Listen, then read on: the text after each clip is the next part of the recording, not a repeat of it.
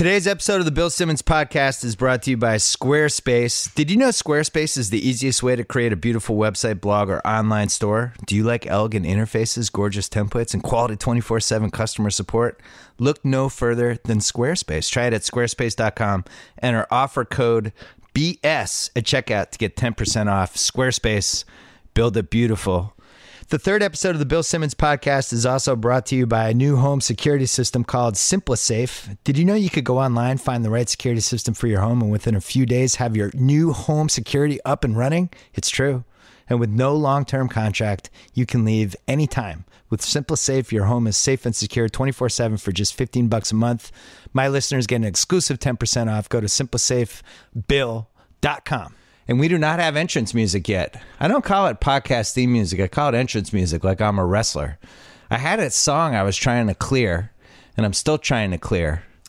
And I've been dealing with an estate and lawyers, and it's very exciting. And I think I'm going to be able to clear it at some point. But right now, I have no song. But I do have a guest. My old uh, Grantland. Oh, you already look emotional. Are you already emotional?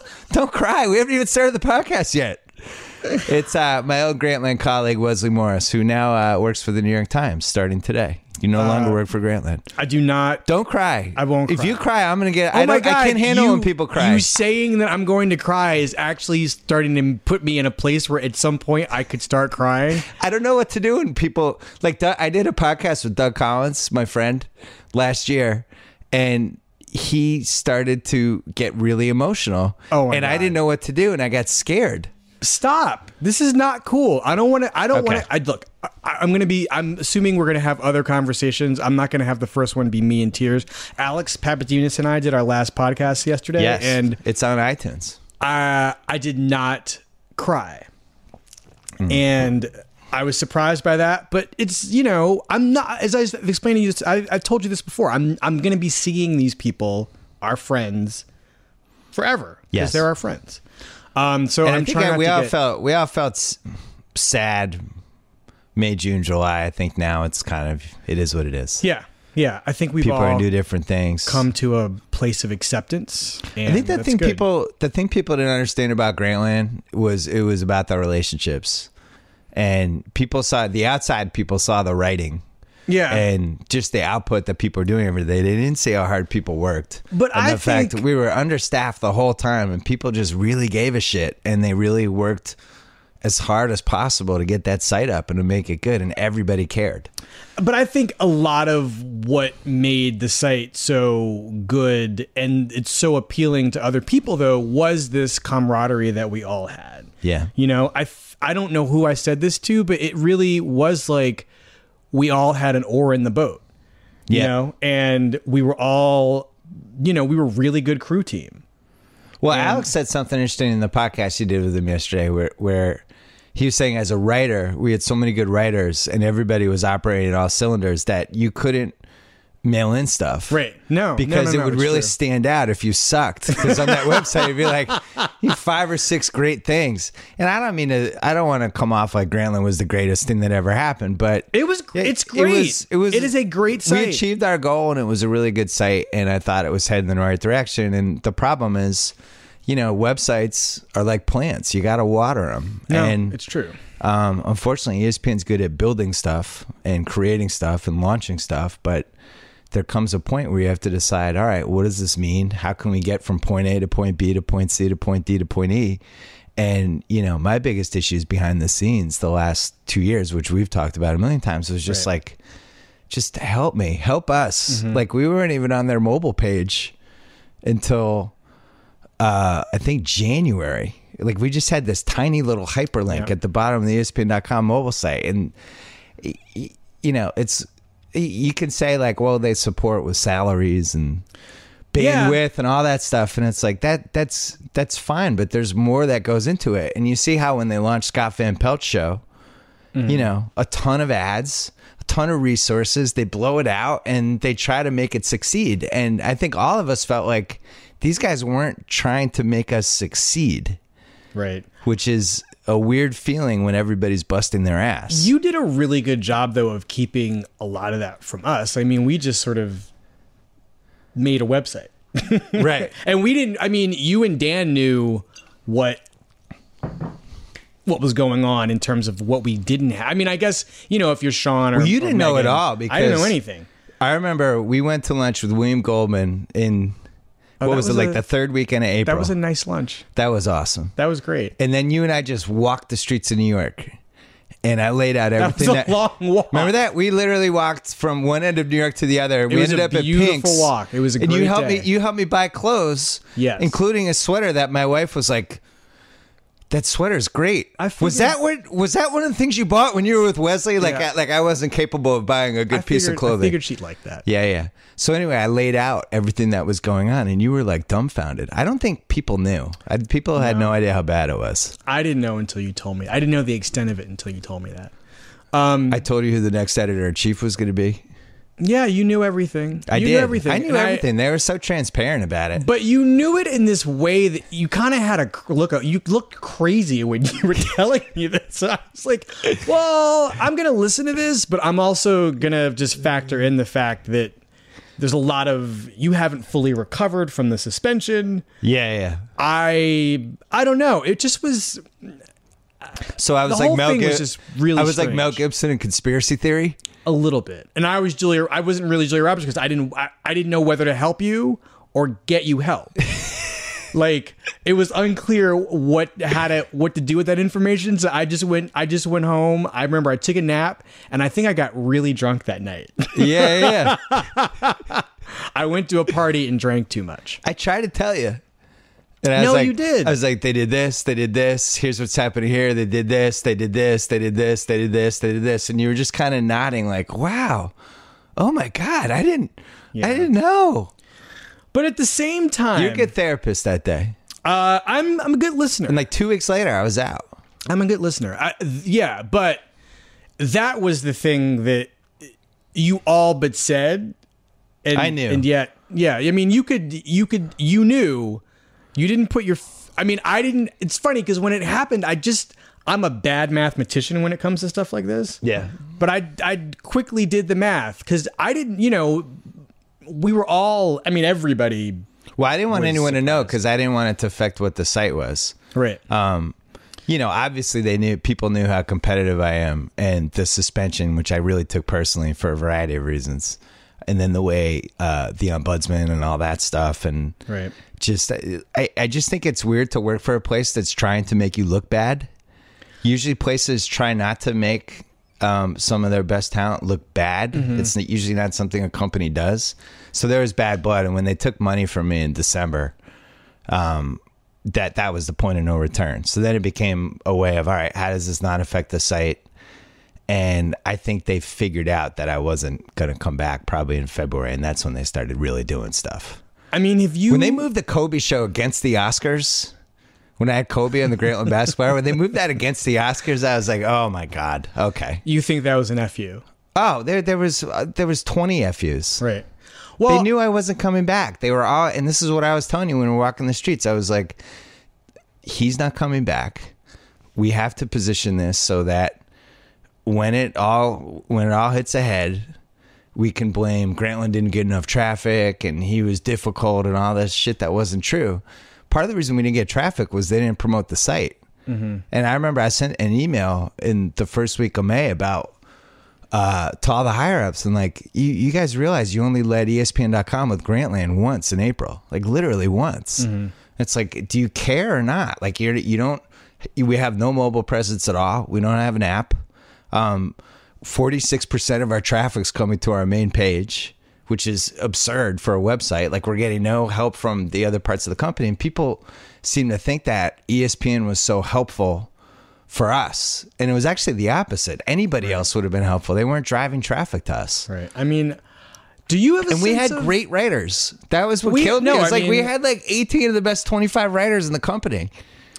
I would say that I mean, I, there are a lot of things that kind of fascinate me about this, and one of them is, I mean, do you have any sense of of why your relationship was the way it was with the people who made decisions at that company? Yeah, I think the last two years. I mean, I don't want to say too much, but I think it started with uh, NBA Countdown and all the problems we had on that show, and the fact that I didn't want to come back for a second season, and they talked me into it, and then just it was the biggest mistake I made since I was there. I knew better, and I d- and I got talked into it. Um, but it just it was baby steps, and it got to the point where, you know, if you're in any company, and you don't have somebody fighting for you. It's really hard to get shit done, and you know, I had a great time there. I did a lot of great things. Um, I have no regrets about anything I did except for coming back for that second year of Countdown. And, um, you know, it was a great place to work. I, I got to do Grantland there. I got to meet all these awesome people. It was the highlight of my career.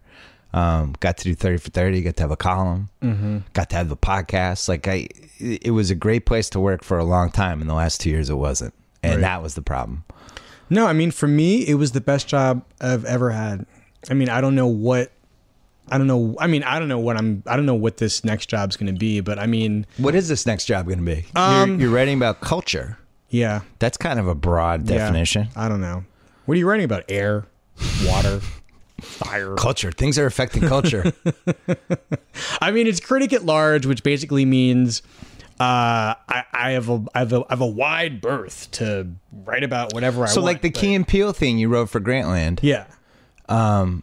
I think that's a good example of a culture piece that Right. would you would write for the New York Times. I theoretically would do that for the New York Times. I mean, I'd have to. The, the tricky thing about this job, I'm imagining, is going to be working out what other what the people whose whose beats are figuring out what those what the TV critic is doing and what the film critics are doing and you know what the theater critics is critics are doing and then trying to you know find something to write I mean I think the, the Key and Peele thing is a good example of that um but it also is the sort of thing where you know I imagine uh you know James Poniewozik could probably have written something like that too I call him Ponzo.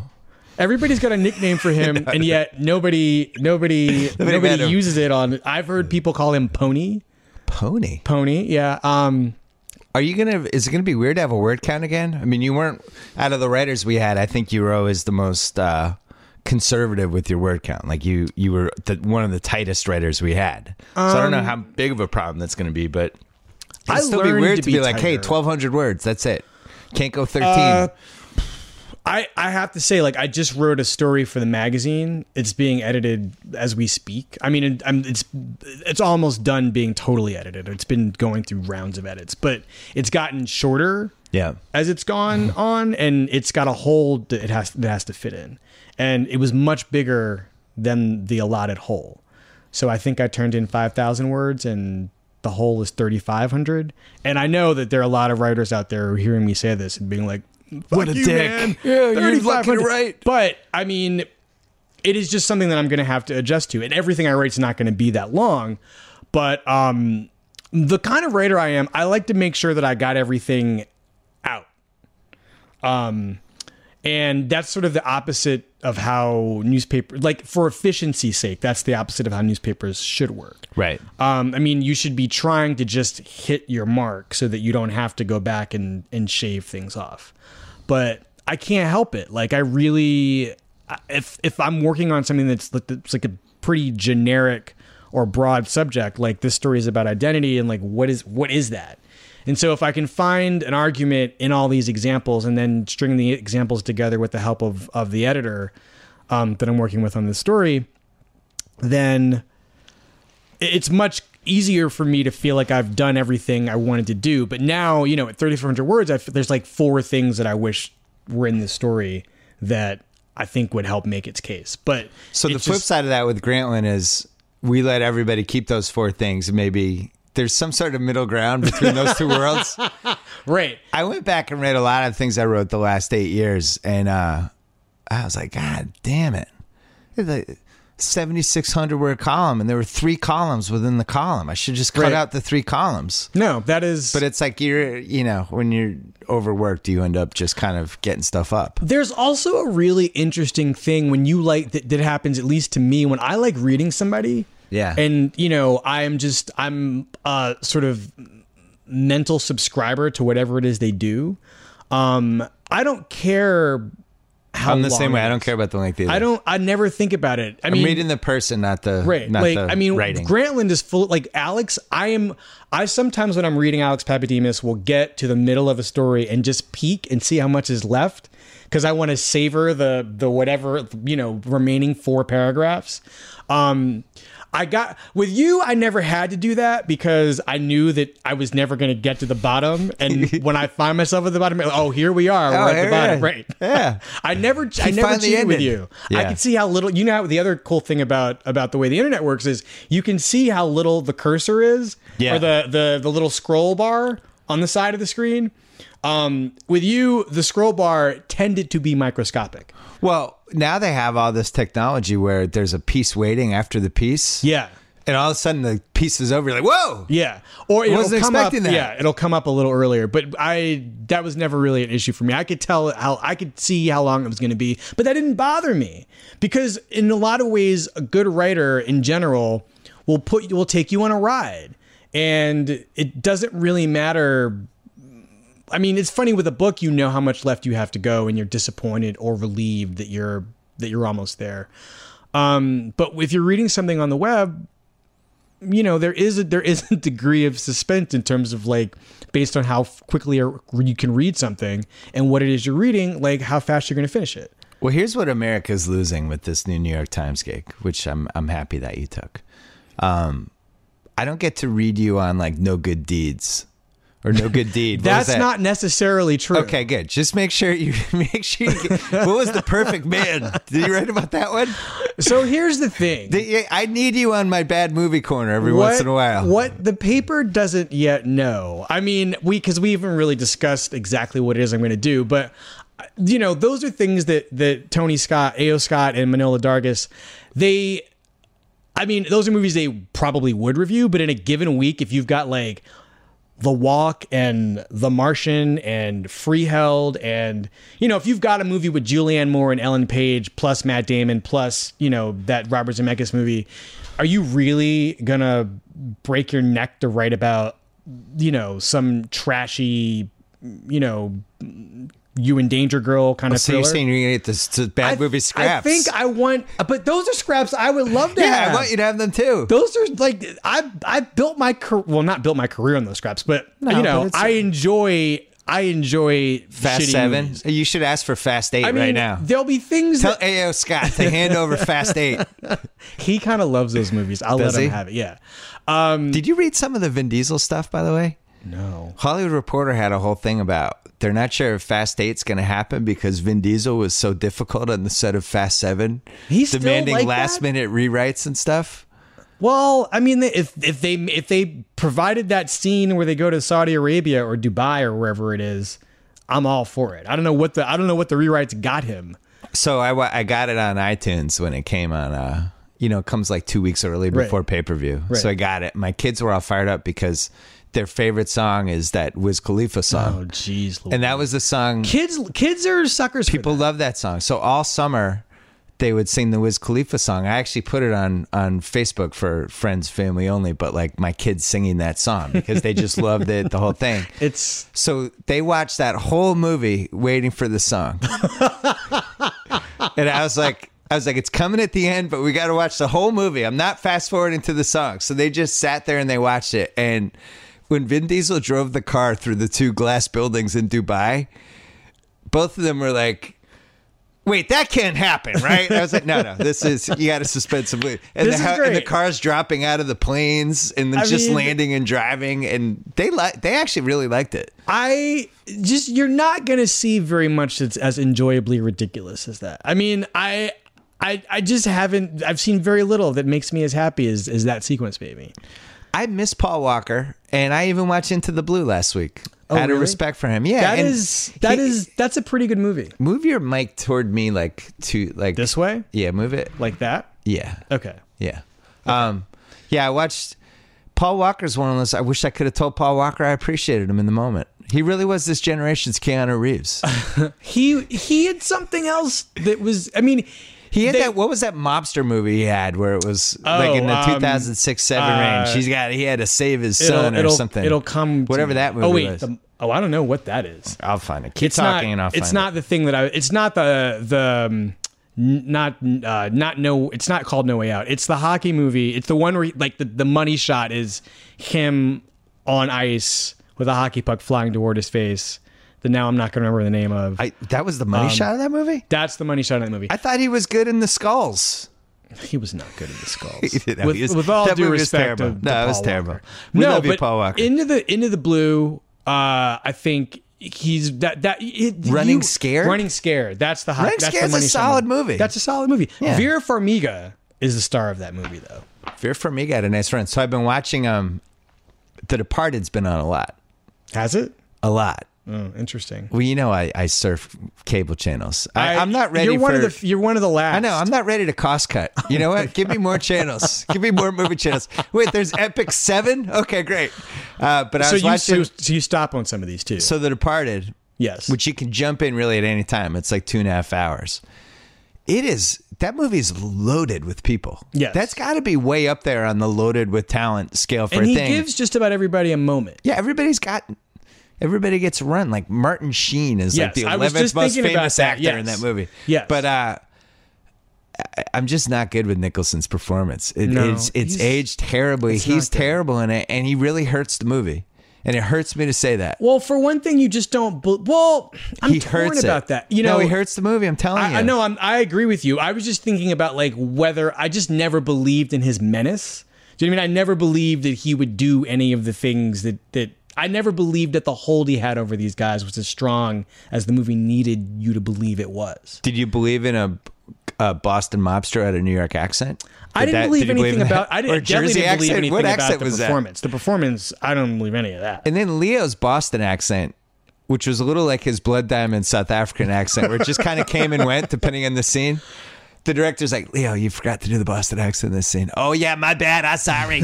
Did the JFK accent. But but he's the kind of actor, and there there aren't many actors like this. But but DiCaprio, you and I have had many conversations about him. Yeah. he is the kind of actor who's so good that his shaky any shaky accent he has You overlook you just overlook it because he's giving you like everything is in those eyes and if his eyes are kind of like you know sizzling then you're good You know what it is? It's you root for him, and there's not a lot of actors where whatever the situation is, you root for him. And I, I this is the secret to Cruise's 35 year run. right yes For whatever reason, I'm rooting for Tom Cruise. I don't know that I'm always rooting for DiCaprio, but he fascinates me. Like I, I mean, in in um, Django Unchained, for instance, he plays you know Calvin Candie, the plantation owner. He only shows up with there's Right. what 40 minutes left in the movie when he shows up.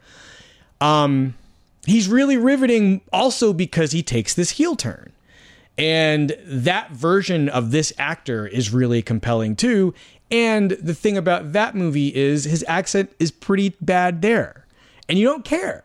Cuz it's it's like a cartoon bad. It is Yeah. like a it's an accent meant to signify evil.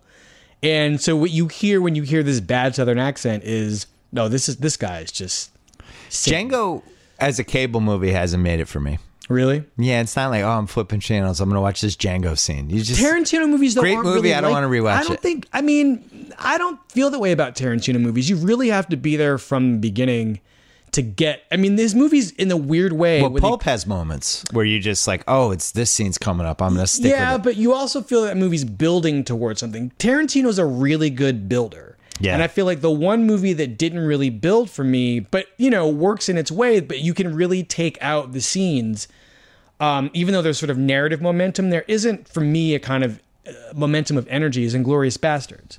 Yeah, which is a collection of really great set pieces, um, but not a lot of of sort of forward momentum. Yeah. Um, even though it's sort of it, it is officially building toward that climax in the movie theater.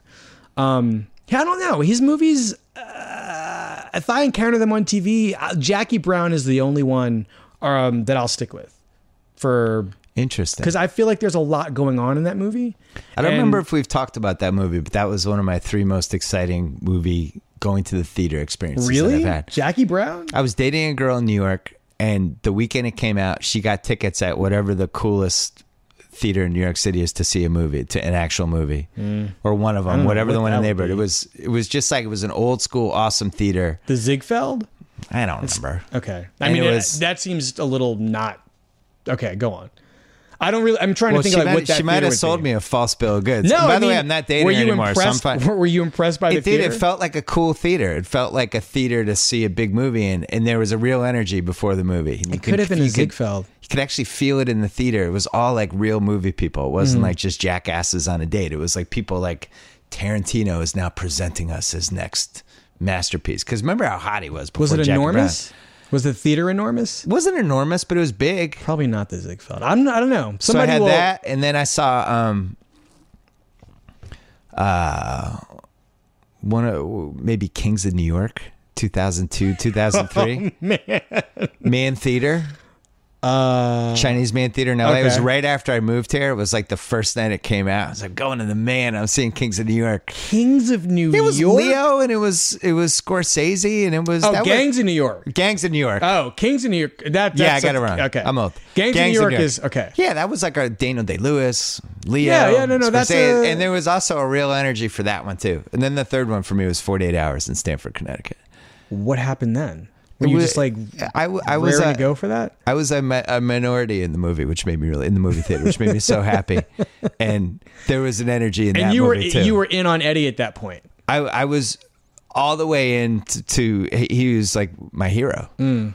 Him and Larry Bird. Um, so yeah, that that movie. Those are my three best. What were your three best movie theater experiences? Pulp Fiction. Pulp I feel Fiction. like where? everybody's. have to remember where you saw it.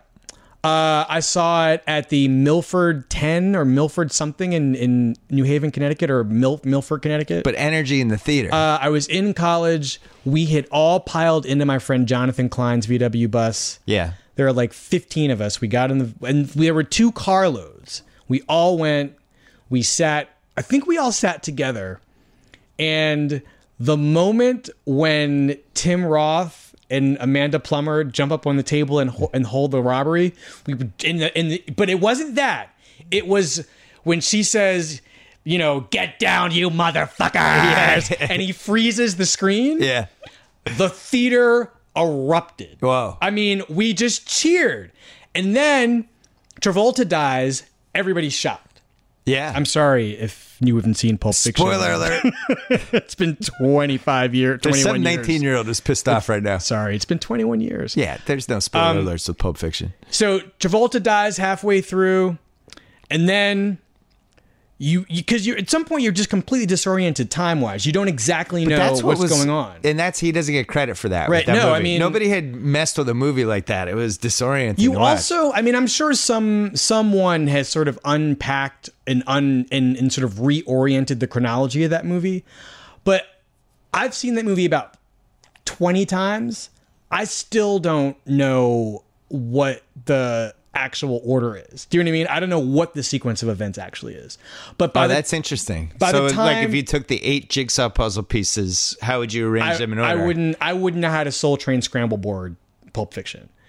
But Soul Train Scramble Board. when they got and this was this was this for me was the height of that of how awesome that movie going experience was for me when they when there's i think there's an establishing shot of the diner that opens the movie Yeah. and you see that diner At the end. at the yeah. end the theater went crazy because Yeah. like it just it was it was an out of order puzzle piece but it was the last piece Yeah. and it meant travolta lived and it meant that they're gonna solve they're gonna deal with this robbery situation and it just was it was so exciting and if i was what 18 or 19 when that movie came out I just had never, I had never experienced anything like that before. I That was I- such- I, had just started watching these French gangster movies, Right. which have a similar energy, but they don't have. It's just a different thing. He's seen those movies, Tarantino, and he's responding to them in some ways.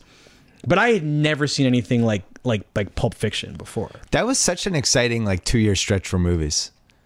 Yeah, It really was a nice run of, I mean- of just because I remember the next year Heat came out, which I saw in Somerville at the Loews Theater at like whenever that first afternoon matinee was, and it was That like one I don't remember where I saw it. Oh, it was. I'm it sure was I saw it De- in- I was, saw but at it was De Niro versus Pacino when that still really Yes. mattered, which is one of the things I want to talk to you about. But it was like, oh my god, they're in the same movie, and they they ran the ads perfectly, and they made it seem like they were in every scene together, and they weren't. They were No, in the one no, that scene. was a real that was a real rip. But when they sat down in the diner, it was like you could have heard a pin drop. Because first of all, it was a sold out like three o'clock matinee on a Yeah. Friday. But they get they sit down, they're staring at each other, and everybody was like, "Oh my god, it's ha- it's on, it's Yeah, happening!" yeah, it was no, it's- freaking exciting. I I know I saw that in Connecticut. I probably saw it at the exact same movie theater, and I saw it at night. But Nighttime. in term when you ask me what the what the movies are that I remember being like the the things that leap immediately to my to the to the front of my brain, uh, it's that uh, it's Pulp Fiction. Um, the other it's the other Tarantino movie. Tarantino is really good for this.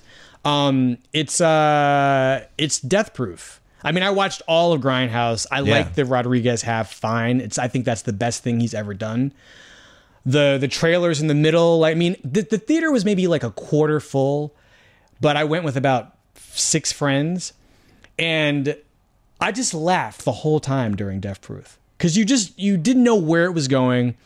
But when those women high five each other at the end of that movie, and he freezes the he freezes that too. There's a just a just the image of them in the air high fiving. It was just it was amazing. I leapt out of the chair and said yes. And I rarely, I rarely That's have funny. that. I had uh, a couple of random ones. I used to, you know, I went to Holy Cross in Worcester, so I would drive up to go see the Celtics because my dad had tickets. So it was Right. a 45 minute drive. And to beat the traffic, I would go early and I would go see a movie. And they had that movie in the, the movie theater in the BU campus that would have some of the artsy fartsy movies.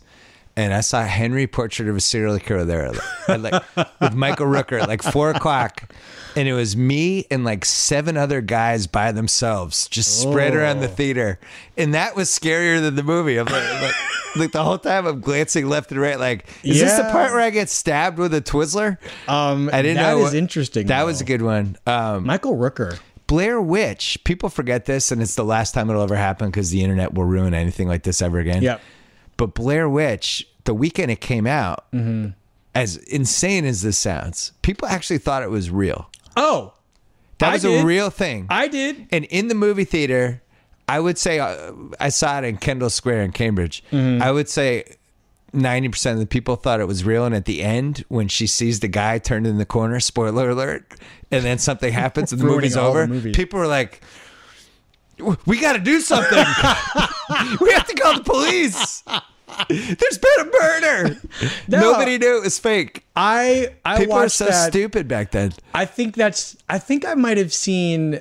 It was the only movie I watched that with Roger Ebert. It was just Roger it was- Ebert. what a name drop that was. It was. we were alone. I think we were pretty much alone in a Chicago movie theater. Did he know you weren't Siskel? he was he was he was happy I was Okay, good. He was he was really great to me. Um, he we watched it and I I sat there kind of like not knowing what to do because I you know he when after Siskel died he had that rotating cast of people come on and, and, and guest host the show with him. Right. Um, and I was one of the guest hosts, and I don't remember whether Is that on Witch the was- internet? Apparently, somebody just somebody just a month ago was Oh, like, I'm "I watched you." I'm gonna uh, look for that. I watched you talk to. I did. I remember the movies I did for some of them. Like we, I did it twice. I did Sixth Sense, South Park, Mystery Men. Um, we had a really good South Park fight. Apparently, I mean, I remember thinking, "What I'm." I, South Park, bigger, badder, better, whatever that. uh, so we were talking like uncut. Yep. late '90s then. Yeah. So this is '99. December '99 Yeah. is when I went on. I think we might have done Blair Witch, but I don't really remember. But I remembered like sitting in my seat after, really uncomfortable, and not knowing whether to say to say to Roger Ebert, "Was that real?" I just didn't ask. you didn't want his disdain. I didn't ask, and it wasn't a it wasn't a time where you could really. I mean, I just didn't know what to do with that experience. I was just so freaked out by it. Um, hey Wesley. Yes. Speaking of going to theaters and sporting events and places where they have seats, Yeah. When you shop on SeatGeek.com, you oh. can check out virtually every ticket option available for any sporting event. It's all on one page. They have a great feature called Deal Score that ranks every ticket on the market with a 1 to 100 value score. It even plots the best deals on a color coded interactive map. It takes less than a minute to download the SeatGeek, SeatGeek app. Use promo code BS after you download it. You get a $20 rebate off your first SeatGeek, SeatGeek purchase. Every purchase ticket on SeatGeek is backed by a 100% guarantee. Download the app, enter promo code BS. SeatGeek. Back to movies. You're really good at that, by the way. No, I'm not good at that yet. I'll be good at it eventually. Nobody's truly good at it, but you're good. You're I really like- good. I Chris like Ryan is also sponsors. pretty good. Well, you know, part of it, a competitive bill likes having the sponsors because ESPN told me for eight years that they couldn't find sponsors for the podcast. And I'm like, well, I know that's not true because my friend Carolla has a ton of sponsors and generates a ton of revenue from his podcast. Mm. And you're telling me that you can't. And you have the a much bigger ad sales team than Adam Carolla. Like that, it just doesn't add up.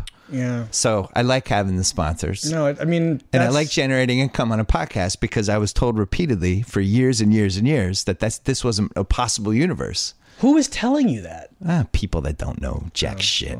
I mean, that's insane. Most of the people there. Um, hey, let's talk about Pacino and De Niro because Yes. De Niro, you wrote about the Nancy Meyers movie. Yes, which is not bad. It's good by her standards. It's I actually like it. Nancy Meyers making a woman between 40 and 85 really happy with every movie. yeah. That's her, that's her legacy. No, I mean she's got she doesn't quite get enough credit for really good at what she for does. the importance uh, for the for the importance that she has in a certain moviegoer's life. yeah. Um, I mean, I find her movies appalling. Well, here's the thing with her, and this hmm. is is a good thing to remember just with anybody. Like, who is her competition? Now nobody. Like she she owns whatever corner that is that I know you don't like, but obviously people do. No, people I do. like the Or you- corner. You, respect the corner. You don't respect the movies on the corner. I don't. I think she is so. I don't think she's not. She's not. She's in touch with women of a certain age who do, you know, who have certain interests. But you know, this is a woman who in 2015 sets a movie in Brooklyn featuring no people of color. There's one receptionist and some the back of some heads at a desk. they don't have people in color with color in Brooklyn. Yeah, no, I mean, I don't know what I am. I, I just thought it was just white hipsters. There's It's- there's it's- minorities in Brooklyn. What? even- it's funny. She, there aren't even any hipsters in her movie. It's just like it's It's Gabe, Gabe Kaplan. it's like a bunch of. It's just like you know she runs a fashion company or or you know uh, uh, uh, internet shopping company basically. Um, and you know the thing Sounds good. that didn't bug me so much. That didn't bother me because at some point, you know, you throw a rock, you're going to hit a movie that that has something that is just kind of consciously out to remove the people who live. I mean, there's a, so much whitewashing that goes on in movies anyway. So I just didn't really feel like that was something to to attack her for. Um, I did find there's some things that are interesting in this movie. One of them is De Niro. The only thing really is De Niro. But the other thing is that how on earth does this work? She's got a movie full of women, but the only competent person in the film who can tell everybody what to do is 70 year old Robert De Niro. All, the right, other women in the on. movie are nincompoops. I want to talk about De Niro, but can we quit? I'm I'm officially worried about Anne Hathaway's career. really? Yeah, Why? I'm worried about it. She's fine. But go on. I don't think she's fine. I don't what do think you she's what do fine. you, what do you need her to be doing? That All right, Devil Wears Prada, which is a an amazingly rewatchable cable Yes, movie you that can watch it anytime. um, has great looking women. My wife will watch it anytime it's on. Meryl Streep, Peak Meryl Streep. I would Peak a top four, Second wave Meryl Streep. a top four or five performance from her. Yes, ever. yes. I mean, it's somewhere in the Mount Rushmore We've for her. you love this movie so much that we have discussed We've discussed it in like, the past. Yes, she's great in that. All right, here's her next movies: Becoming Jane, Get right. Smart. Okay. Rachel getting married was fantastic. I, I mean, her performance, Her in it was performance is fantastic. really good. Flawed movie, but she's Yes, fantastic. Yes. Passengers, Bride Wars. Oh, oh. Valentine's pause, Day. Pause. Brad If- Wars was reprehensible. You know, you know how in a in a in any sporting event when something out of the ordinary happens and it's just so jarring and you're like this the game that play is going to decide this game. Yeah. You know, or like that point's going to decide this game. Keep talking while I fix your mic. Um, what? Oh, it, is it? Did it fall again? Anyway, Bride Wars. If if we're gonna decide that Anne Hathaway is in trouble, I'm gonna say it's because she, despite having won an Oscar for Les Mis, it's gonna be Bride Wars that is responsible for. That you know, it's gonna be Bride Wars that is the thing that that that in my brain I'm gonna have a hard time getting past. All right, I forgot about that one. I That is the worst movie. That is the single most atrocious thing that two good women Two good could have done. actresses. yeah. yeah. and it is the worst of its kind for that sort of thing. It's a parody of a rom com that's actually not a parody. They were really trying. Exactly. Uh, Well, Valentine's Day, Alice in Wonderland, Wonderland, Love and Other, Other Drugs, One Day. With admirable effort with One Day, but it didn't really work. She's really good in Love and Other Drugs. Yeah. it's a- She's really, really. It's a good in that. weird movie, and I don't know why they made it. I don't know why either, but she is really good. And Jake Gyllenhaal never has chemistry with women. These two, no, I mean in Okay. movies, in movies, right. he just doesn't. Movie, like, okay. when, when they put him and a woman together, it just doesn't work. It doesn't work for me.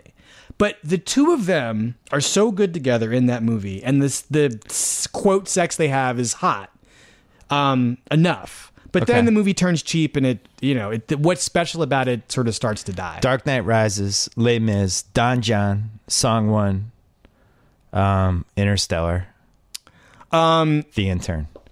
okay, I- listen, so so I would say that's a C minus for what her potential C is. minus? for what her potential is as an Okay. actor. Um, one of those C movies I think she's also really good in. Well, Les Mis, I, you know, Les Mis, she's good. I like listening to people fight about. I have no defense of her in that movie. Um, I think I, it worked for me. Uh, but one of those movies I think is really good. Which um, one? And she's good at. I don't remember now which one it is. It's Don the one John? before or out. She's only in that for like a second. Interstellar. she, that she's good in that movie. She's pretty good in Interstellar. Okay, so I think what I'm hearing you say, because this is also true in The Intern, where really it's De Niro, it's De Niro's movie, and she has one good scene on a bed with him that is the best scene in the movie, and you're kind of wondering what, why is it taking so long for her to to get some traction on this part? I think partly it's because Nancy Meyers wasn't interested in that character; she only cared about the De Niro character. Yep. But I also think that Anne Hathaway she I don't think she's selfish. And you you can see that by looking at all those movies. Not one of those movies is she really the star of the film. So you're now you're vor- you're veering into my Jerry Maguire theory, Which is what? which is one of the reasons Jerry Maguire worked be- was because Tom Cruise had spent the last seven years not being Tom Cruise. And every once in a while, you have to be who you are in a movie and just be like, oh, I love Tom Cruise. Right. Jerry No. Maguire, he's just being Tom Cruise for two hours. Anne Hathaway needs a movie where she's Anne Hathaway. But It's what like stop okay. like with we- your weird haircuts and you're an astronaut and you're singing in musicals. Like, just have just do a movie where you're like some girl in her late twenties who's Okay. has some sort of crisis and be Anne Hathaway for this two is hours. really an interesting question because th- when you say that, I actually don't know what the answer is, though. so I you're saying know- there is no Anne Hathaway? I don't know who Anne Hathaway is in that sense. I think she's in a really interesting position, right? She is a good actress and she's kind of a I mean in in the movies I mean she's kind of a movie star. None of the parts she has taken has none of those parts is really capitalized on either of those the strengths. total package. So Right. she, so Devil Wears Prada, I think, did for young Anne Hathaway. Yes. and Rachel Rachel's getting married, um, which she's train wreck Anne Hathaway, but is still Yes. really good, and she owns the movie. But she doesn't own I think Rosemarie DeWitt is the best thing she's really movie. good. Rosemarie DeWitt Before she was sentenced to a life of mumblecore movies, Right, right. I mean, Yeah. and girlfriend parts and wives. Yeah, Rose, Rosemarie DeWitt is so good in that movie that it, it's, I cannot believe that anybody filling out an Oscar ballot is like, Anne Hathaway, I'm just not going to bother with Rosemarie DeWitt. Like, that was bizarre. that was just strange to and me. she deserved it because now her whole career is, is playing the wife or girlfriend of somebody who couldn't get an erection last night. What's going on with you? I don't even know. What, what what's is- going on? We need to talk. It's so that's like, true. how many movies can you make where your boyfriend or husband can't get it up? Have you written a part about impotence and you need a wife to play the role? by all means, let She's me introduce you to fa- Rosemarie DeWitt. She's mastered the face of. Is it my fault? Is he gay? Is he like what? What's going on here? I've always had sex. Wait, I just, just- I. She's one of those actors who you know is great, Yeah. And you're waiting for the proof of the greatness. Well, you know what's gonna it's gonna end up being? It's gonna be on like some CBS medical drama. This is be crazy. Speaking of which, the another great actress Marcia dying, uh, dying on a on a CBS medical Marcia drama. Gay Harden and Luis Guzman.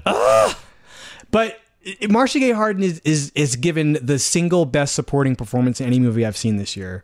In Bad News Bears? in Grandma, oh. in Grandma, Oh. this year in Grandma, Yeah. she is she has like three scenes, and she's so good in them, taking a part that another actress would have turned into a gorgon, and does really interesting, funny. So like heat check theory. Remember we always said the heat check thing? Yes, yes, yes. About like she came in, she played like 15 minutes and scored 20 points and went 10 for 10. Hit some threes Like- or maybe 24 points. She's on fire. Three fire. steals. Yeah, I mean that movie's kind of a hit. Did you see it? No, but I got the DVD because uh, I finally uh, joined the Producers Guild in time Oh. to get all the DVDs for, for this year, and it is going to be a smorgasbord. I'm not even. I'm, I'm done with movie theaters. You're gonna put a movie on each TV Oh in, my the, god! in the studio. I'm just gonna eat these movies up. I can't Um, wait. I, I, I just if you're filling out an Oscar ballot this year, I rarely, I never do this, but Marcia Gay Harden Supporting actress? so good. I mean, this is what she does. That's the other thing. The thing about Marcia Gay Harden that annoys me about this medical drama show that I haven't even really watched very much. What's it of. called? Like Code Black. Code Black. Also, how you, how you gonna have a show called Code Black and not have any black people on it? I don't. What? Wow, that's semantics. Eric LaSalle couldn't do it. They didn't I- have any other I- choices. look- Wait, Omar Epps is. Uh, how, when, what, when we do? I lived in New York, I mean, I live in New York, but when when I live in New York, and when I ever I get on the train, you know, you see the you see ads for things. When the Blacklist started its promotion for the for its second season, they had James Spader on the cover of all these magazines. Yeah. not one of them was Jet or Ebony. Or, or Essence. I'm like, throw me a bone. It's the blacklist. Find a black magazine to put them on. The Co- source. Well, Code Black is like. It, pri- like what they ended up with with Code Black would have been my seventh choice for that title. Right, right, Code right, Black right. would have easily. He could have been a TNT lawyer. it could have been a Shonda Rhimes show. Code Black That could have been Morris Chestnut show, from not creator. Rosewood. Yeah. yeah, from creator Shonda Rhimes. Code Black. It's like I don't know what this is, but people are gonna watch it. Uh, but it could have gone in so many ways. No, Marcia Gay Harden, like th- that's the scene she has in Grandma. Let her do what she does so well, and it, this, this is why you have walk-ons. Basically, this is what you have these supporting parts for to, to populate them with actors who know what to do with them. Have you have you thought about the only reason I'm thinking about this is because Marcia Gay Harden she was in the Bad News Bears remake, which is so far inferior to the Bad News Bears movie that I watched with my kids, which is Low point so, for Linklater. Right. But the original movie in 1976 is so politically incorrect. I watched it with my kids, thinking it would be a good idea, and it was like, oh, actually, this this is one of the worst ideas I've had as a dad. Um, have you ever thought of writing about that era from like 74 to 83 and all these movies that I loved and you probably loved or one of us loved, and then you rewatch them and you're like, oh no, mm-hmm. like Longest Yard starts with Burt Reynolds punching his girlfriend in the face, and he goes to jail. He punches her in the face and goes to jail, and it's like, all right, I I'm mean- getting behind Burt. It's classic Burt Reynolds, though. 48 Hours, which is my favorite movie of all time, is now officially too racist. Like I get uncomfortable. Jack Cates is an remember. irredeemable racist. Mm-hmm. Uh, but doesn't he get comeuppance in that movie though? He does, but as as we go through the journey where he's being an a-hole to get to the point where it's going to flip and he's going to accept Reggie Hammond, everything about it is totally racist. And I'm embarrassed that it's my favorite movie. Um, but I stand by it because I love Eddie Murphy and he was a. I have not seen that movie in 20 years. I'll have to go back and watch it. That's that's Eddie's star movie. I've, I mean, it might even be longer than 20 years. I haven't seen it in a long time. When he goes into the bar, it's still the number one star making performance that's happened. I a I the remember last that 35 years. I remember that moment. There's never been a scene in a movie. Well, maybe I'd have to watch uh, the Heath Ledger Batman movie again because he had a couple scenes in there where you're like, oh my god, right. this guy's like, a, this something's Yeah, I mean, You know what I mean? talk about a You know those- check, those right? or moments like a moment like- in a movie, right? Yeah, you're like, right. oh my god, this guy's amazing, or this girl's amazing. Yeah, moments. Okay, so here's the thing about Anne Hathaway. Yeah, Anne Hathaway doesn't. I, I can't recall her having a moment like a moment like that. I mean, I think some people might argue that Fair that, point. that that that that Les Mis, that one song in Les Mis was such a thing, but at that point, I, like here's a good example: Julia Roberts.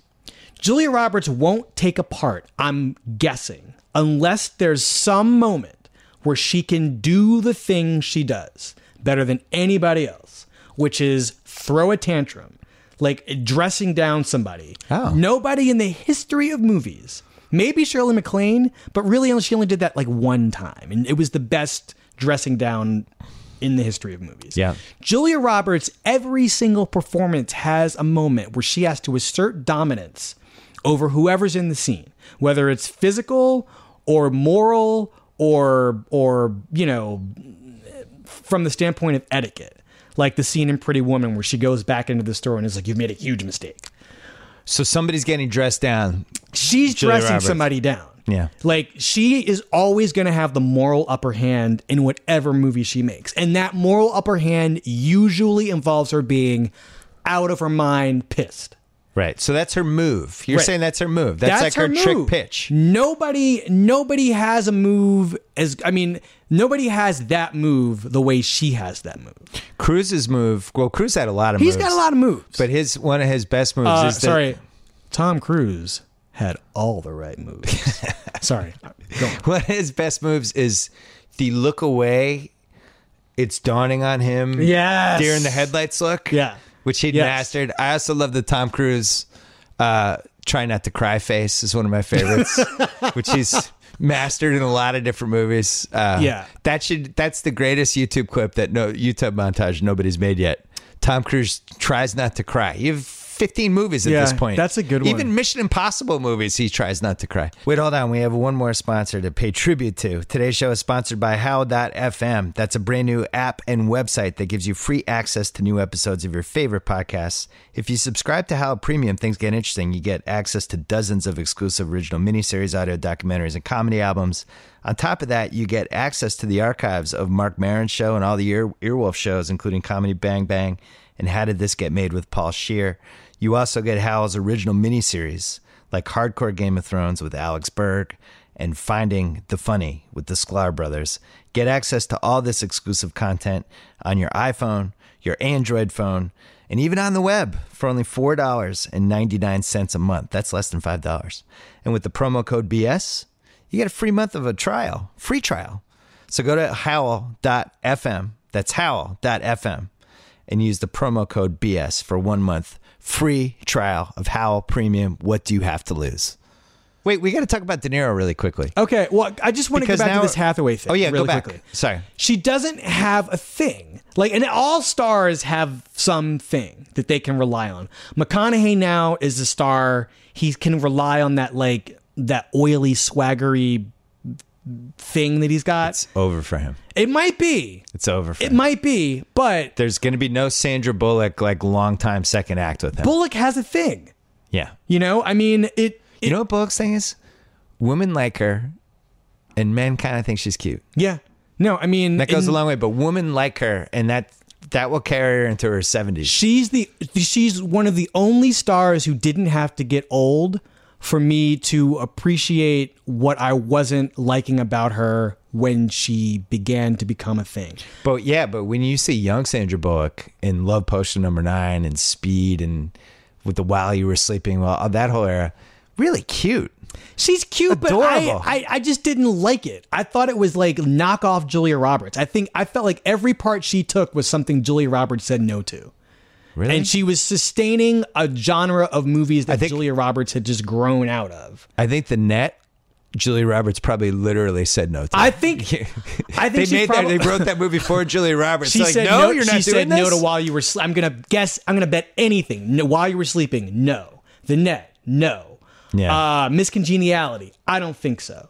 I think there was a whole bunch of movies for a while where she was just not interested in doing. So it was a cousin to your market correction thing that you love, where this was almost like the she was getting Julie Roberts scraps. Right. No, scraps is another one. Scraps. is another one. And you take enough scraps and eventually you start to get full hmm. and you get a little bit of confidence. Yeah. And then you turn into a star.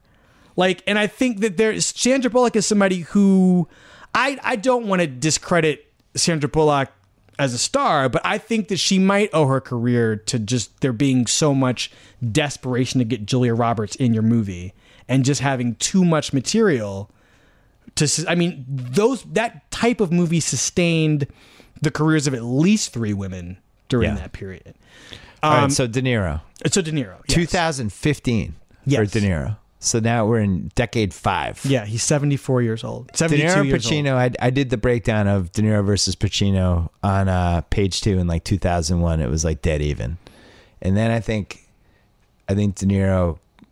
I mean, both of them just made terrible movies over Mm-hmm. the next 10 years, but I think De Niro made less terrible movies. Over the next 10 years? Well, just since 2001. Oh, since 2001, yes. It was a yes, bad yes, decade yes. for both of them. Yes. De Niro feels like he's aged a little bit better, and I don't know how much looks has to do with it because Pacino looks like he's got good genes, that De Niro. he really He's the got Italians. great genes. Yeah. Um, and he's had the second life where there's like a little comedy to him now, Mm-hmm. even though I, I think we'd all agree there's he would probably be the least funny person to drive cross country with that you could ever drive cross country with. Ask Charles Grodin. Oh, that's true. yeah, yeah, there you go. He made one joke on the train Yeah. with Charles Grodin. Yeah. That was it. But uh but I I think he's now winning. I think he's, well, This here- last act I think has pushed it. But, and I will say this having seen these sort of minor movies that Pacino's made in the last two years, um, Pacino is still really interested in being an actor. And I'm going to tell you, you've not, have you seen Danny Collins? No. Danny Collins is my favorite movie that I wouldn't put on a top 10 list. That I Last year? This year. This year. He okay. plays this old, washed up. No, no. Oh, I he know what plays movie you're an talking about. insanely still popular rock star who is kind of like a Neil Diamond. I remember. Okay, here's how good Pacino is in this movie. Um, he's got a, a hit song that everybody wants him to sing. And he just is taking a break because he's boozed out, he's drugged out. He's, you know, his his 15th wife or whatever is she found he finds her cheating on him with some guy in the bathroom.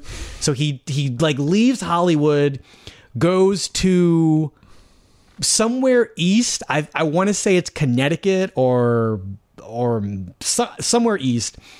Holes up in a hotel to visit his estranged son, who's married to Bob, Bobby Cannavale, who's married to Jennifer Garner, and they've got a daughter who's really cute. I think her name is Faith. I can't remember. I can't believe I remember the name. They, he bonds with the two of them, with, with Garner and the and and Cannavale and the and the grandkid and has this really great flirtation going with Annette Bening, who's the manager at the hotel. Hmm. This movie is so small potatoes, and in its being small potatoes is so good.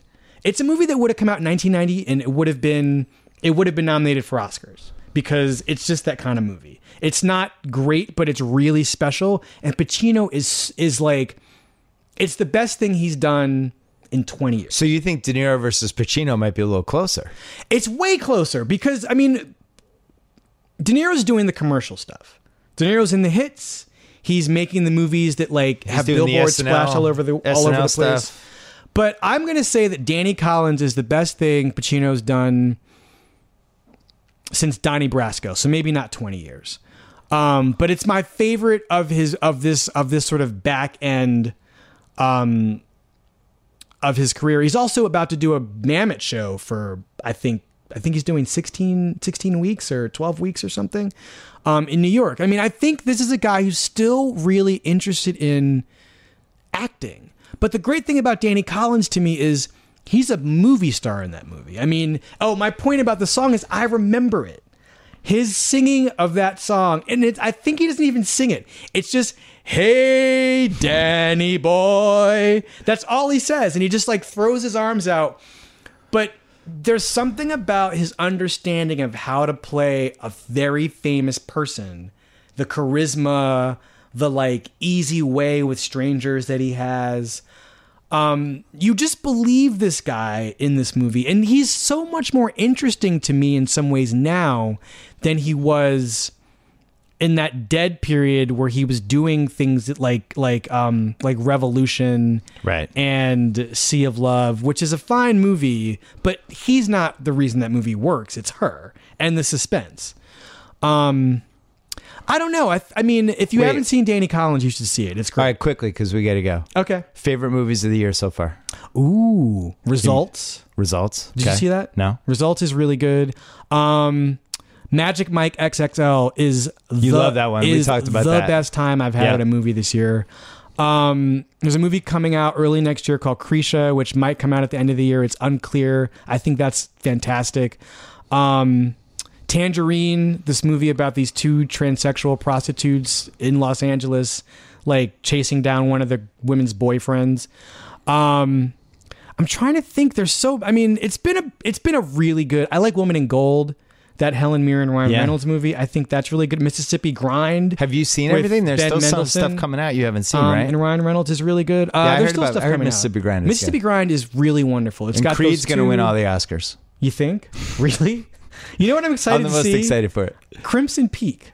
Oh, I'm really curious about this movie. I love Del Toro. yeah. I think this movie looks really weird in a in a really in a great way, and I think there's some there's some thing about it that we don't we don't quite know. Hmm. Um, I like the Mission Impossible movie a lot. I mean, that What's the Oscar old. favorite for best movie right now? Is there one? I don't I don't know what it is. I mean, I, I honestly don't know. And there there isn't a clear thing. I think that that Truth movie with the Robert Redford and uh, Cate Blanchett is people are kind of talking about that. The Martian, The Walk. I Yeah. mean, none of these things is really. I don't know. This might be another. This might be another interesting year where something where because there isn't something that seems engineered for Oscars like Bridge of Spies. I guess that that could be that sort of movie. But I was getting my my end of the podcast. I was listening to you the whole oh, time. I was Oh, sure, just it's getting my end of the podcast thing ready. Bring it. So you know how much I love talented Mr. Ripley. oh yeah, it's great. Tommy, how's the peeping? It's the peeping. How's the peeping, Tommy? So that was on last night. I think Damon's a really interesting actor. He's he's great. That Mr. Ripley part and how he played it and all the weird mannerisms he had and how creepy and just everything he was in that movie has nothing in common with any other performance he's done. And I don't Um, think you can say that about a lot of A-list actors. I mean, Brad Pitt's had a couple of those um, where just like even like True Romance or um, Inglourious Basterds. No, there's nobody. You know what I mean? Like Matt Damon, as it turns out. but that's like the most it's it's just when the whole Damon legacy because he can be Mar- the Martian Matt Damon right he's just a hero he's trying to save stuff he's trying Right. to do whatever but he's actually acting and creating this character he's a star. and creating He's all these really mannerisms it's I think that's the most interesting performance he's done I think he's the most underrated movie star who is a really good actor in the movies. Like, I agree. We all agree. That's why I brought it up. Right. Um, but I gotta say, now you got me watching. You you have me watching Project Greenlight, and it was t- it was a rough first episode I don't know I don't think the editing helped him I'm I'm a little bit in crisis because here's a person who I have I have I really think is the like pr- probably the best at what he does yeah for a certain kind of thing. I mean, the informant. yeah I mean, he the informant is So you were troubled by his comments. Can I defend him because he's a Boston guy and I love Matt Damon? no because I'm a Boston guy and I love Matt Damon too. And Can I defend him because I watched Super Bowl 49 with him? go on. I mean, I, I don't have a card for that one, so go on. Uh, I don't think the editing helped him, but I, I think I know what the point he was trying to make. I know just what- think it I came know- out badly. I know the point. His point. was it's a contest and we can't change the rules now. This is a conversation we should have had earlier in the, as we were figuring out who to pick. he It just came off terribly. he he did it wrong. He did it wrong. I He did it wrong. He was not wrong. His point wasn't wrong. His manner was wrong. And the wrongness of his manner, like really, I'm very attuned to these things because know, people talk to me. Well, that's that why I wanted you to watch it. all the time, and hearing him say that to her, oh, it just Wait really, a second. What do you mean people talk to you about? I mean, talk to you that way I- all the time? I, I, get that sort of. um oh, like the brush you off? you no, no. This yeah, isn't yeah, about yeah, race. just- Shut up. You don't know what you're you talking don't know about. what you're talking about. Yeah, yeah. like, you can't tell me. Right. Don't you can't tell me what what that is. So basically, don't tell a black person that they're perceiving a situation involving a black issue, a certain that you they're get wrong to do about that. that. Right. I get it. And you know, I know what he's thinking too. Like I know I know where his brain probably is in that moment, but he needs to just let it go and accept the fact that he did something that upset somebody in a very specific way, and it's not up to you to tell the person that you didn't mean it that way. That's how it is. That's what I'm hearing. Right. And that's the dog whistle that gets triggered. I don't know. That moment was really amazing to me. Um, I'm not. The show's not that great, but it is totally Oh, I think it's- it's- so there's It's been really three. fascinating, I'm not saying this just because. Uh, and I'm I've- watching it only because of you. Well, and I would have liked the show anyway. I mean, obviously, I have a. I'm going to do a show for HBO next spring, and Right. um, that's kind of my team now. But I've always liked the Project Greenlight franchise. The last season wasn't that good, but this season, um, they picked a guy. I don't know if they picked him intentionally. But he's the most entitled disaster. Yes. I mean, he's a disaster. He's great. Effie's a good reality character.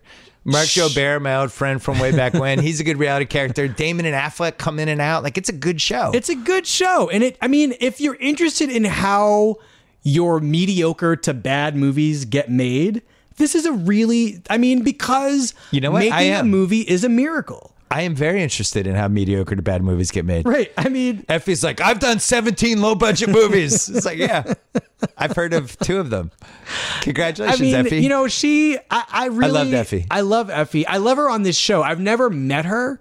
Um, I don't. I told you I have a I non sexual crush on her. really. Yeah, like I just want to have coffee with her. No, she seems like a wonderful person, You know my all time non sexual crush and was? she's really beloved among the people in that in that world. Who's your all time non sexual crush? All time. Not. Someone you just want to hang out with. Wasn't romantic at all. There's two. There's, there's a lot. I mean, Is you that- know, this is going to put you in an awkward position. um, yeah. You look. You have that. I, I feel Does the awkward person have look. to be famous? Let's Yeah. just stick with famous. famous people. Yeah. Um. It's Joe Fuentes, isn't it? Oh my God, Joe Fuentes is a person I could hang out with all the time. No, I know. So pick a famous person. Uh, I mean, can I be honest with you? yeah. It probably it used to be Matt Damon. Oh no, we have a lot of healing. Um, but I'll pick I'll pick someone else. Uh, I mean, a lot of people I just don't want to meet. And um, Anne Hathaway is a really good example of somebody who, and this is maybe the reason she doesn't work in movies that well. I would love to hang out with Anne Hathaway. I would love to just sort of spend like an evening at a dinner party with Anne Hathaway, not even talking to her, just being in the middle in a conversation with her because she seems smart, she seems interesting, and she seems to have a personality that exists beyond what goes on in this town. So this is embarrassing. Okay. My all-time. I, I mean, I've had a million non-sexual crushes. All I do is have crushes. Mm-hmm. You That have a that- lot Yeah, yeah, have a lot of crushes. My wife's fine Some of them bring tears to your eyes. Well, Michelle Pfeiffer. Michelle yeah, that was one. oh, I was just watching her ride on the piano in the Baker Boys. She's so good in that movie. she's great in that movie. God bless Michelle Pfeiffer. Why don't Anne Hathaway is fabulous? Oh my That's God. Right. There you go. That's go. what she needs to That's do. That's the part she needs. Anne Hathaway uh, get a musical going. I was telling somebody younger than me, I can't remember who, to see that movie. They hadn't seen it. It was a female. It was somebody I'm friends with. And I was like, um, well, it's Michelle Pfeiffer's best movie, so start there.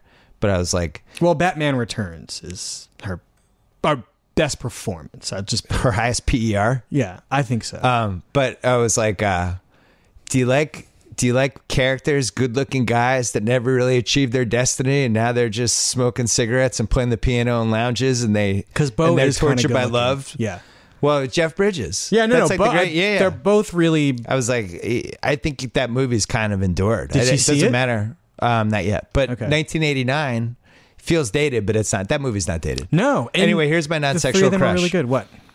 About 1994 range. Mm-hmm. Janeane Garofalo. I, I was in Boston. I was always like, That's just a when she- great one. this is before she went off the triple deep end. Yes. But it, she's on Sanders. Yes. She's sarcastic. She's in reality bites. Her I'm like, stand up was really her stand up was then. great. She, She, was did that chameleon good. routine, and and I was just like, this is the female friend I've always wanted Mm-hmm. my whole life. I've I've wanted this friend. I've wanted to like go. Get coffee and smoke cigarettes and talk about weird shit. Yeah, yeah. With this exact person. Janeane Garofalo is And now I don't- that is perfect. That was her appeal though Yeah. too, and that's how the movie she tried. She betrayed it. She didn't want. She didn't want to be that She, person. she, I don't know. She got she got freaked out by that. Colbert, is somebody else I'd like to hang out with. Colbert. Colbert. I don't know. That's. I mean, I think this is why he's gonna he's gonna occupy an interesting space in that late night Yeah. conversation because he's so personable in this version of himself, and people he is getting things out of people that that nobody else really gets. Um, I think David Greene on NPR is a really is the best non-camera, eh, like the best radio interviewer, and Colbert I think is actually he might be the best TV interviewer. He's really good. I'm excited to challenge the throne in April. I gotta say, and I was talking to somebody about this. the Don't think day. I won't use nudity to my own advantage because it's on HBO. I will I'll be naked the whole time. I'll time. take I off my care. clothes. Yeah. if, if I get invited, I'll I'll, go. I'll let the balls sway out a little bit. It's HBO. Put the little bit, the brief nudity Chiron before the show starts, so people are like, "Oh, brief nudity, what?" I am. I will take my clothes off for you. But, Thank you. Uh, what was my point? I don't know about Colbert. Colbert. Oh, you. It was about you. Um, there's something that happens to my brain, and I'm sure that I- I've talked to some other people about this. There's something about talking to you that is just really pleasurable, and it's not because we're friends, because we weren't friends when we first started talking. True. The moment when the moment that I decided to take this job, I was standing in a vestibule at 30th Street Station in Philadelphia on the way to see my parents. And we talked about going to Cannes and we talked about Troy Aikman and we talked about um what else did we talk about? We talked about magic and I was just I got so excited talking to you and I just thought how can I not because I was on the fence about what to do. Well, you were leaving. You, you. I think you had won the Pulitzer at that point, It was after the and you were Pulitzer, working for the. Boston Globe. Yes. and you and we were trying to get you to write for our little ragtag website. No, I was already writing for the Well, site. but, I mean, like really write Right. for it. Like it would be your only job. Right. Uh, that conversation and the knowledge that I'd be working with, like, or near Alex was, I mean, that conversation, it just convinced me. I just, I just had Thank such you. a good time talking to you. And I just thought, I mean, I don't know. There's a chemical thing that I think happens when you talk to some people. When you interview Um, them, yeah. And I, I love talking to you. Well, it's thank just, you. it's great. You are going to be great. Thank you. You already Well, are great, but you're gonna be you're gonna be that show is gonna be really great if your brain is allowed to work the way it works Thank you. this way. Well, let's try to get through the next forty-five seconds without getting emotional. I'm I'm Um, not I'm not gonna get emotional at all. All right. Yeah, look that way. You don't have to make eye contact with me. Um, you. you've been an awesome friend. You You were a huge part of Grantland. Stop! Just read your thing. You were a huge part of Grantland behind the scenes. are you reading? Is that what you're reading, or are you reading an ad? No, that's not my pre read the ad. Thank or whatever you. it is. Thank you for everything. You're welcome. Um, Thank you. I am rooting for you at the New York Times. You have an open spot on that mic, on the phone, Okay, whatever you want. call me up. Yeah. We we yeah. It's We're fine. good. We're good. We're good. We're always in the same team. I'm not crying. Um, yeah, we're still teammates. We're still We're not on the same team, but you're my We're fucking teammate. teammates. Yeah, swear. All right, that's it for the Bill Simmons podcast. Uh, we got another one coming. Joe House. We're gonna do NFL picks and a whole bunch of stuff. Thank you to Wesley Morris. Uh, one last thing. Don't forget, my podcast listeners can use promo code BS for the SeatGeek app. They get a twenty dollar rebate off the first SeatGeek purchase. You count as a podcast listener. That's right, because you're listening to this, so do it. Every ticket purchased on SeatGeek is backed by a 100% guarantee. It's the best way to buy tickets. To redeem your promo code, download the free SeatGeek app and enter promo code BS. And don't forget to go to the BillSimmonsPodcast.com because you get all these podcasts here. Thanks for listening. Talk to you soon.